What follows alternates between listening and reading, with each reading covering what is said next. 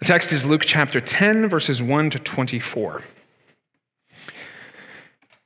After this, the Lord appointed 72 others and sent them two by two ahead of him to every town and place where he was about to go.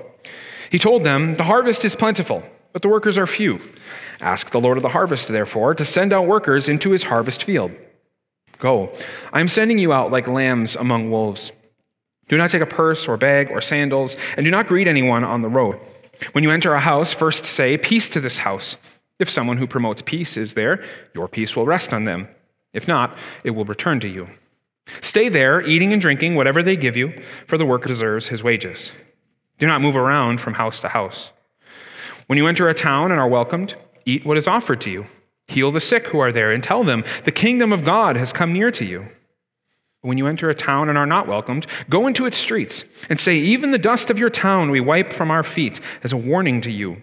Yet be sure of this the kingdom of God has come near. I tell you that it will be more bearable on that day for Sodom than for that town. Woe to you, Chorazin! Woe to you, Bethsaida! For if the miracles that were performed in you had been performed in Tyre and Sidon, they would have repented long ago, sitting in sackcloth and ashes. But it will be more bearable for Tyre and Sidon at the judgment than for you. And you, Capernaum, will you be lifted to the heavens? No, you will go down to Hades. Whoever listens to you listens to me. Whoever rejects you rejects me. But whoever rejects me rejects him who sent me. The 72 returned with joy and said, Lord, even the demons submit to us in your name. He replied, I saw Satan fall like lightning from heaven. I have given you authority to trample on snakes and scorpions and to overcome all the power of the enemy. Nothing will harm you. However, do not rejoice that the spirits submit to you but rejoice that your names are written in heaven. At that time, Jesus, full of joy through the Holy Spirit, said, I praise you, Father, Lord of heaven and earth, because you have hidden these things from the wise and learned and revealed them to little children. Yes, Father, for this is what you were pleased to do. All things have been committed to me by my Father. No one knows who the Father is except, excuse me, who the Son is except the Father. And no one knows who the Father is except the Son and those to whom the Son chooses to reveal him. Then he turned to his disciples and said privately, Blessed are the eyes that see what you see. For I tell you that many prophets and kings wanted to see what you see, but did not see it, and to hear what you hear, but did not hear it. This is the gospel of the Lord. So, obviously, this is a long text, um, but it is a masterclass on the mission of the church and how we participate in the mission of the church. So, we're going to try to get as much of it as we can, which is why I encourage you to take notes. If you haven't grabbed a note sheet, no shame in going back and grabbing a note sheet from the music stand um, as we get into this. We're going to get five points today. You can see them on the note sheet. They are the who, the what, the where, the when, and the why and how, which are intimately tied, of the mission of the church. So, let's dive in. First, we start with the who. Uh, the text starts this way. After the lord uh, after this the lord appointed 72 others and sent them two by two ahead of him to every town and place where he was about to go. Uh, luke starts the text by saying after this which is luke's way of telling us you should remember what i just told you what happened right before this well it was the text that we studied last sunday where we had three would-be disciples of jesus who came to jesus and in different ways said that they would follow him but ultimately didn't and particularly, we should have in mind the last of those men. If you remember, he was the one who said to Jesus, I will follow you, but first let me go kiss my father and mother goodbye. And what we said last week is that when Jesus says, No one who puts his hand to the plow and looks back is fit for the kingdom of God, he was communicating that the call into discipleship is of a greater degree than the call into public ministry that the call of discipleship is the intimidating, is the expensive call. It is the, the thing that causes sacrifice and investment. And being a pastor or teacher or some other called worker is sort of the little cherry on top of that. Every one of us needs to be a disciple first before we would even consider being a called worker. That's important because of who Jesus is going to send out in this text. It says that he sent out 72 others. Others from whom? Well, the 12 disciples, right? Uh, maybe you were listening to this text and you said, said, This sounds kind of familiar. That's because it is kind of familiar. It is nearly identical to a text in Luke chapter 9 where Jesus had sent out his disciples to do very much the same thing. And if we would have only had Luke chapter 9 and not had Luke chapter 10, we might have had this idea that, that the people who were supposed to advance the mission of the church were the called workers right? The disciples, the apostles, the pastors, the teachers. Those would be the ones who would advance the mission of the church, who would go out and proclaim the kingdom of God. But what Jesus does in Luke chapter 10 is says, nope, it's not just the apostles, it's also the others, which includes you. This is maybe a challenge for us because I think the default setting for a lot of Christians in North America is that the pastor does the mission of the church. Uh, I see this because I'm uh, our circuit pastor, which means I, I help uh, churches in our kind of geographical area, so Ontario, Quebec, and upstate New York. And uh, two of the churches in our circuit, one in Rochester, New York, and one in Ottawa, are calling for pastors right now. And I also just recently had a call to a church in Oregon. And what was uh, common between all three of those is that the, the calling congregation said, We want a pastor who is talented in outreach. Now, uh, that really could mean, and I think it does mean at some level, that they want a pastor who's going to come in and teach them how to do outreach. But I've been around this game long enough to know that in some cases that means we want a pastor who's going to do the outreach for us. Right? We don't want to do the outreach. We want a guy who's going to get all that outreach stuff done, bring more people in. Jesus says, no. The mission of the church belongs to all of us. Now, specifically, he sends out 72 others, which is such a specific number that it should make your mind zoom in on it for a second. Why 72? Well, if you go back to Genesis chapter 10, Noah has just come off the ark, and we get a record of all of the nations of the earth that come from Noah's three sons, Shem, Ham, and Japheth. And you want to know how many nations were on the earth at that time? 72. So when Jesus sends out 72 of his other followers, he's making a statement that the mission of the church belongs to all Christians for the sake of all people. This isn't just for the nation of Israel, this is for all people. And so, very basically, that is the who of the mission of the church. It is all of us for all of them. Every single one of us for every single one of them. Uh, to press this, though, I, want to show you what Jesus says in the next verse. He tells them that the harvest is plentiful, but the workers are few. And so they should ask the Lord of the harvest to send out workers into his harvest field.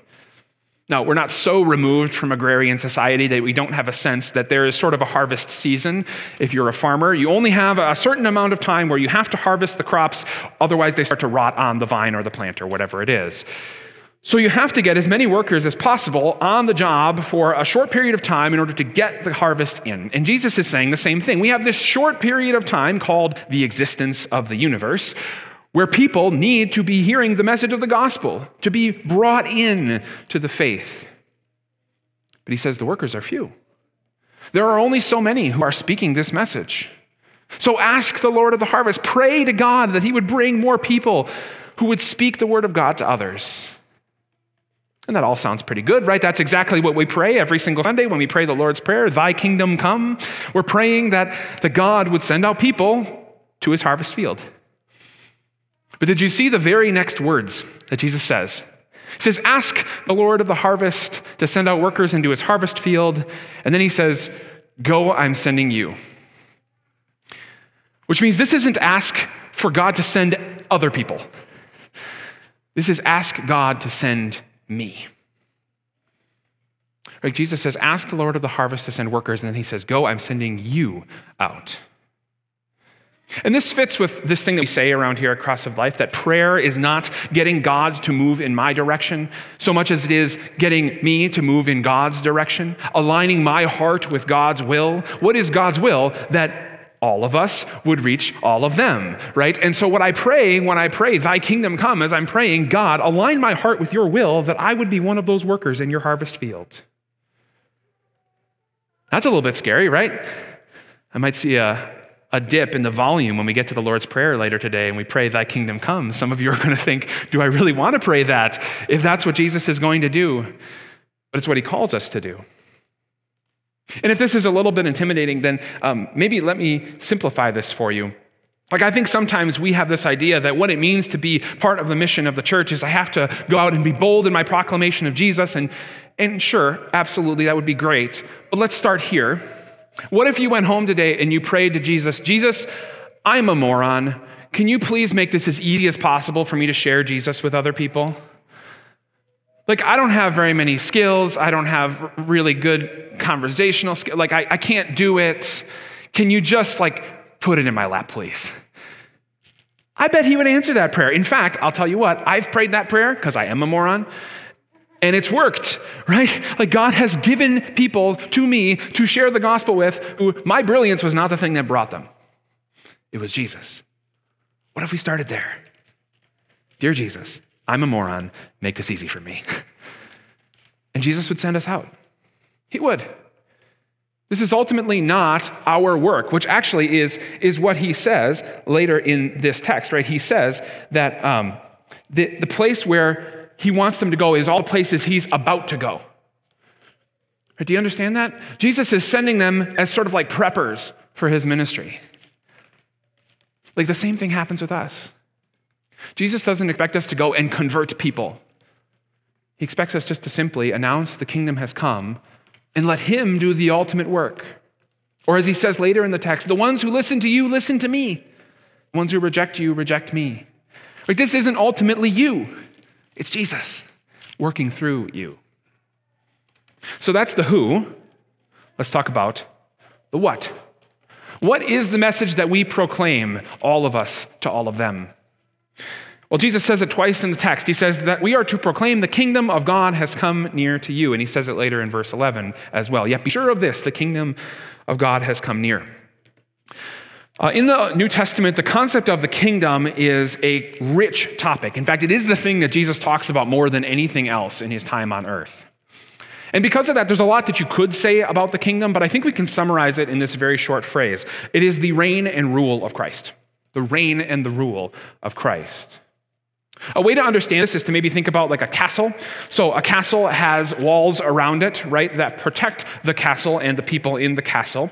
And so, if you are inside the walls, you are safe because the marauders can't get over the wall, and maybe there's some, some spies or something up on the wall who are watching out for anybody who's going to attack. If you're in the walls, you are safe.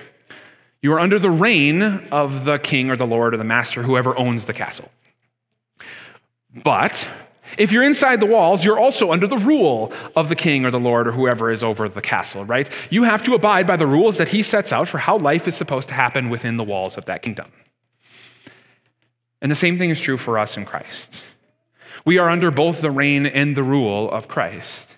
We are under the reign of Christ in that Christ has died and Christ has risen and Christ has given the price for all of our sins to us freely as a gift. And you can receive it and be covered by it.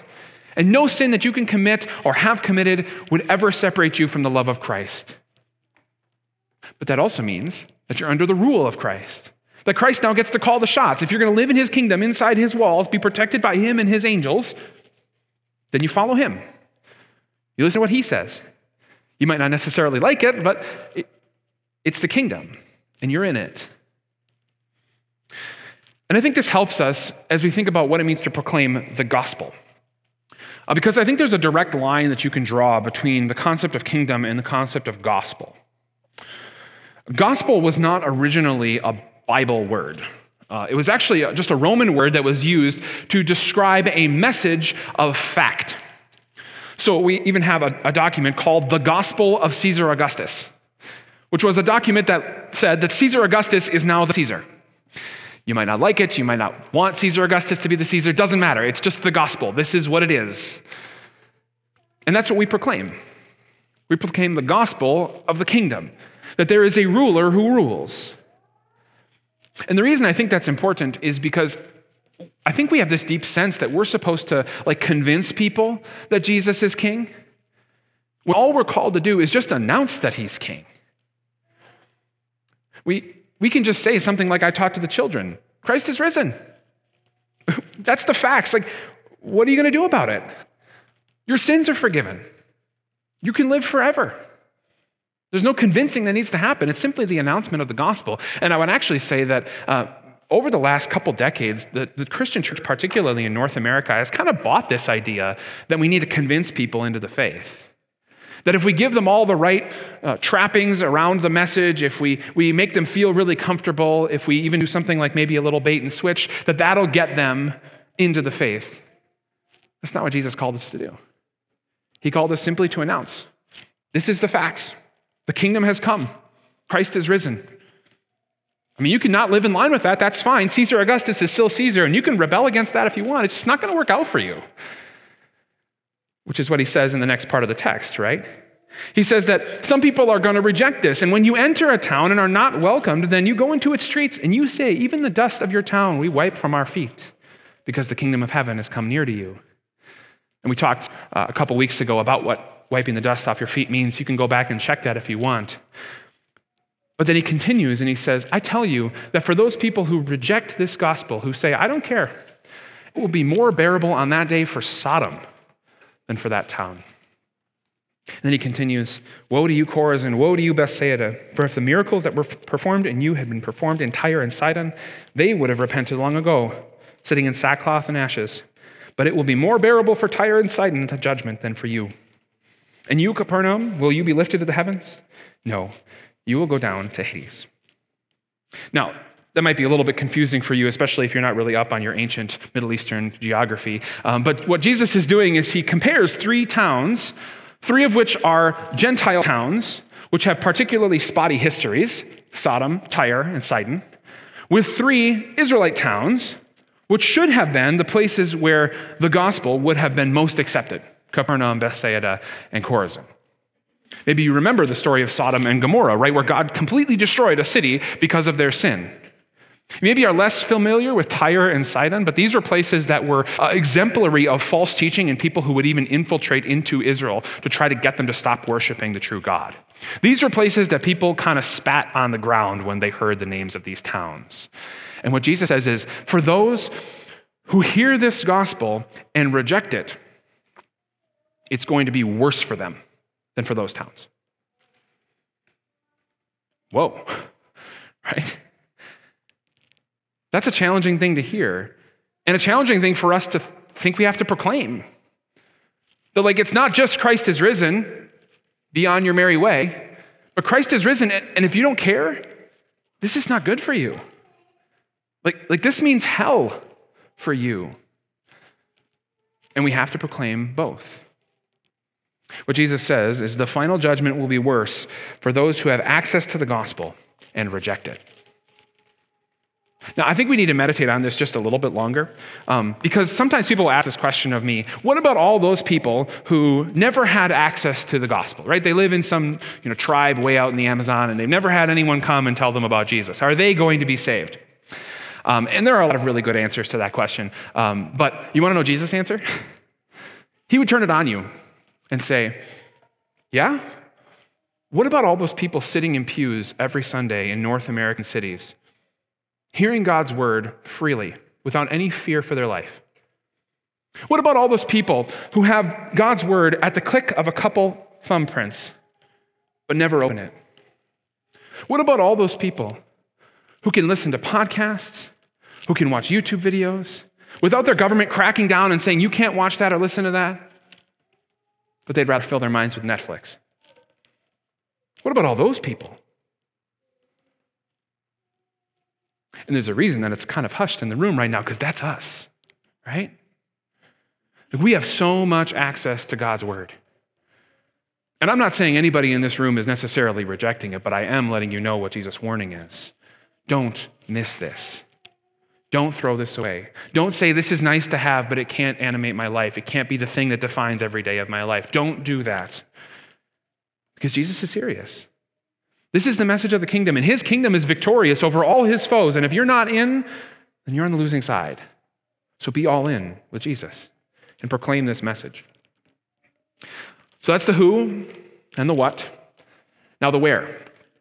Um, this is a simple but I think profound point. As you look at the text, where does Jesus say to do this? He says, First, stay at people's houses, eating and drinking whatever they give you, and do not move from house to house. And when you enter a town and are welcome to eat what is offered to you. Uh, Jesus says that basically what you're supposed to do is just go live normal life.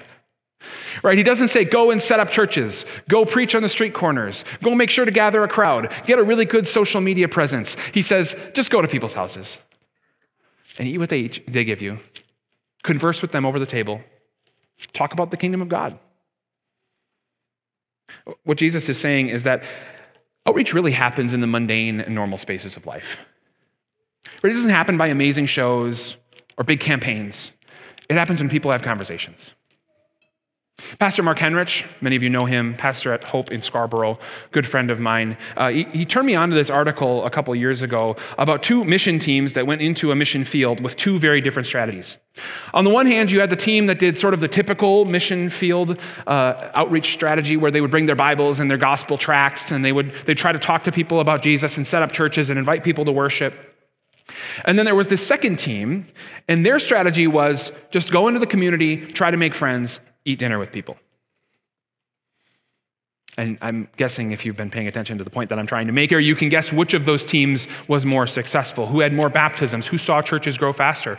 It was the second of those two teams. Because people were more receptive to the message of the gospel when they saw that people actually genuinely cared about them, when they were willing to eat with them, when they were willing to have that, that social lubricant, if you will, of just food and drink. This same guy who wrote the article, he put together this acronym that he said is his mission strategy moving forward because of this. He said that with every person, he just begins by praying for them, and he listens before speaking, he eats with them, serves their needs if he can, and finally shares the Savior with them. He says it all happens in his house, over his dinner table, and he still sees God's word working. I wonder if we could do the same thing. Like, we are in a crisis of loneliness in this country. You all know it. People out there need someone to say, I care about you. I care about you enough to have you over. Let me make you a meal. Why don't we talk about whatever you want to talk about? It turns out Jesus relates to just about everything in life, and, and so you'll have a chance to talk about Jesus. And that might be the best context to do it. Now, I know there are a couple excuses that people have to this model of ministry, um, so let me dispel them really quickly for you. Some people would say, well, I'm not really the hosting type. Okay, you can go to a restaurant. A Mississauga's food scene is fantastic. Just take them out, and it'll be just almost as good. Some people would say, well, my space is too small. I get it. We live in a big city. Um, I would just say that's probably not a good excuse because uh, I was just listening to a networking consultant on a podcast who said, as he tries to help people network, like uh, people who are like white collar jobs, this sort of thing, um, he says at like cocktail parties and things like this, the smaller the space, the better. Because bigger spaces make it seem less intimate, like you, you don't really have to talk to people, but the smaller spaces actually force you into conversations with people, and usually important ones. Your space is small? Awesome. That's what you should want. Uh, some of you might say, well, I don't really have the money.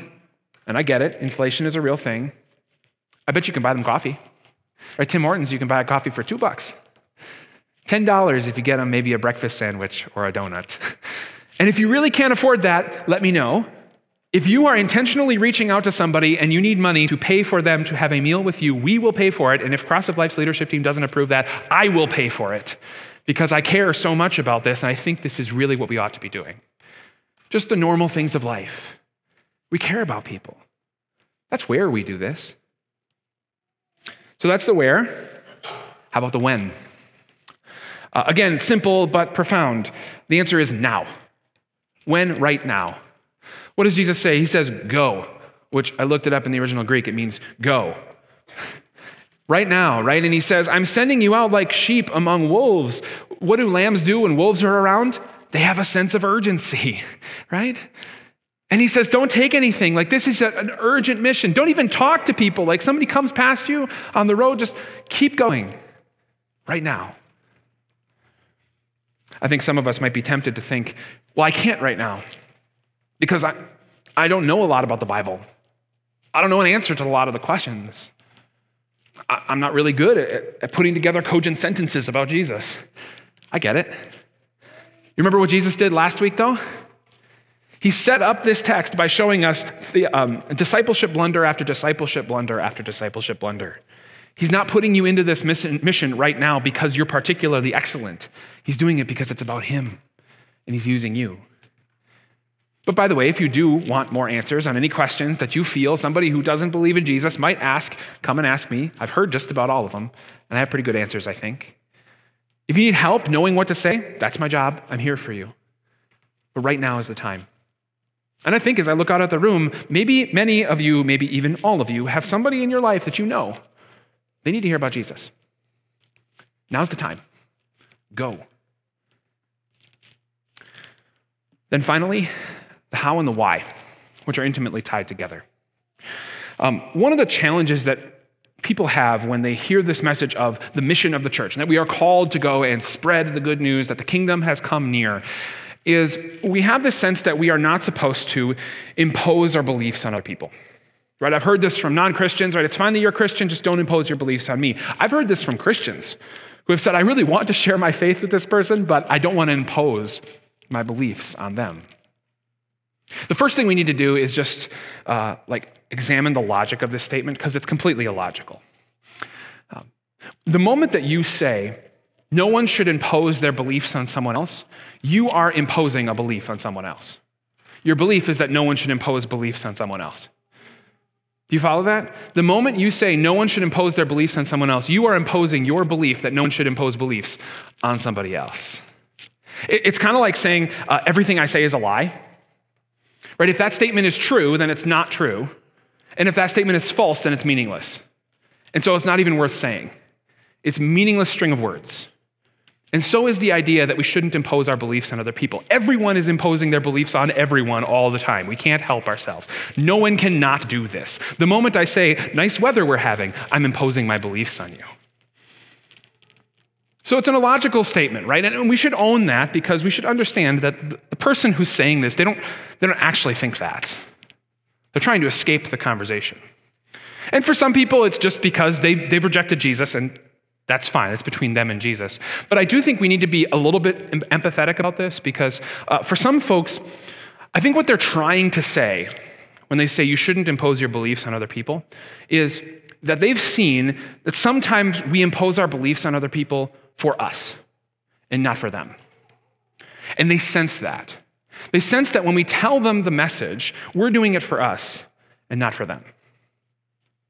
So, a couple ways that you might see this is like, particularly the salesman who's getting commission, right, would be the easiest example of this. They come and they say, I just want to sell you this brand new, I don't know, washer and dryer set, uh, whatever, it doesn't matter. But you know behind it, like, like if you buy a little bit better model, a few more thousand dollars, well, 3% on a few more thousand dollars of commission is in their pocket. And, and so they're doing it for themselves, not really for you, which is why we're all kind of skeptical of salesmen, right?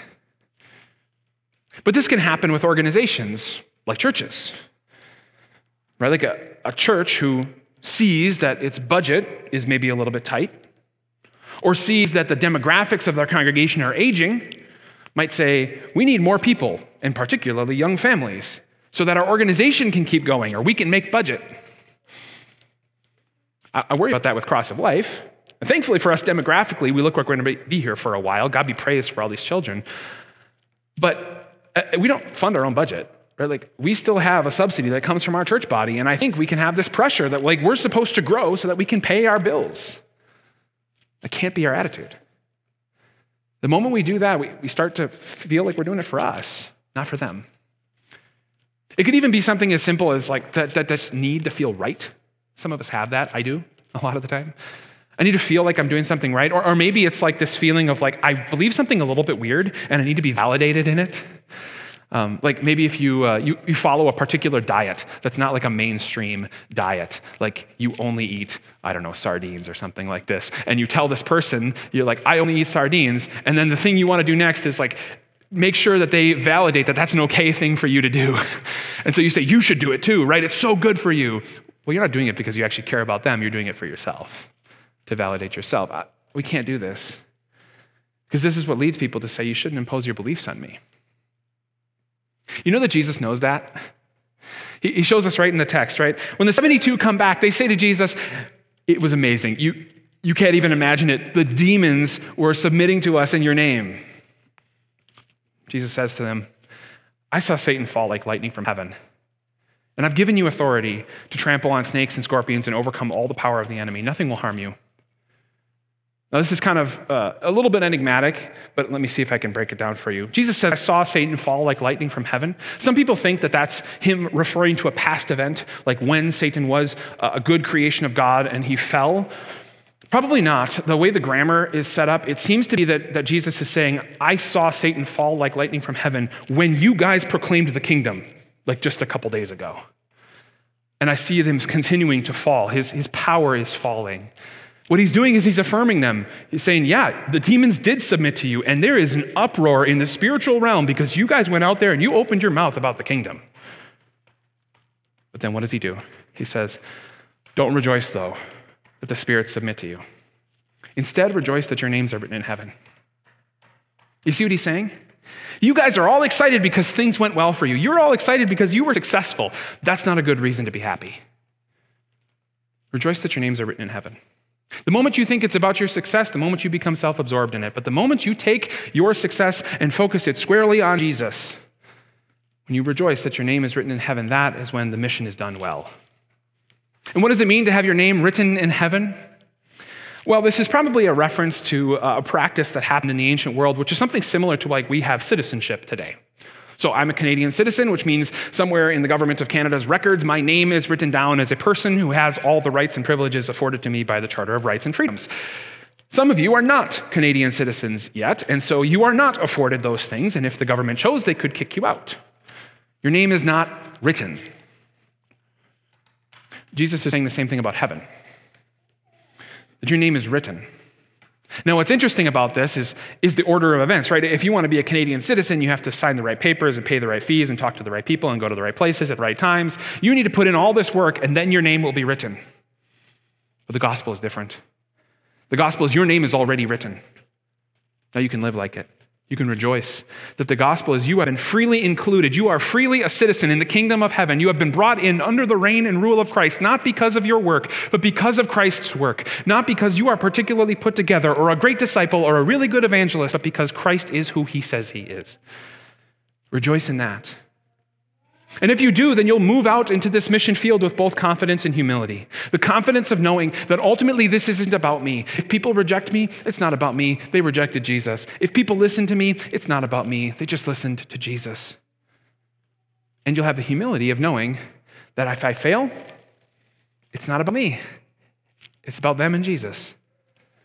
We have that beautiful thing that we get from the gospel that no other worldview has. Every other worldview says, do the right things, and then you're included, then you're written in the book. The gospel says, you are written right now. So rejoice in that. And lest we think that any of this depends on us, Jesus finishes the text this way. He says, I praise you, Father, Lord of heaven and earth, because you have hidden these things from the wise and learned and revealed them to little children. If you think this is about your brilliance, it's not. It's about Jesus' mercy. He then continues, All things have been committed to me by my Father, and no one knows who the Father is except the Son and those to whom the Son chooses to reveal him. If you know Jesus, it's not because you found him, it's because Jesus showed himself to you. And then finally, he turns to his disciples and says, Blessed are the eyes that see what you see. Why? Because there were those who wished they could see what you see, but they didn't get to see it. They hoped for the Messiah who they didn't know, but you know him. You know his name. You know that his name was put on you in your baptism. You know that his body and blood were fed to you in the supper. You know him. And so, Cross of Life, as we move out in this mission field together, let's remember Jesus. Remember that our names are written in heaven because of him. Let our eyes always focus on him. That he be the motivation and the peace that passes all understanding as we all participate in this mission of declaring that Christ is risen to the world around us. Let's pray. Jesus, thank you for encouraging us and enjoining us with this mission. We're not worthy of it. We're not worthy of it because of our sin. We are not worthy of it because of our repeated failures. And yet you continue to say, No, your names are written. I appoint you. Go and proclaim the kingdom. We, pro- we pray that you would send out workers into your harvest field. We, of course, pray that this means that you would send pastors into your harvest field to fill the congregations that are vacant of pastors right now but it also means that we ask that you would make us those workers in the harvest field here in Mississauga. For the sake of bringing more of your harvest in and enjoying the fellowship that you offer us in your body and blood. We ask all those things in your name.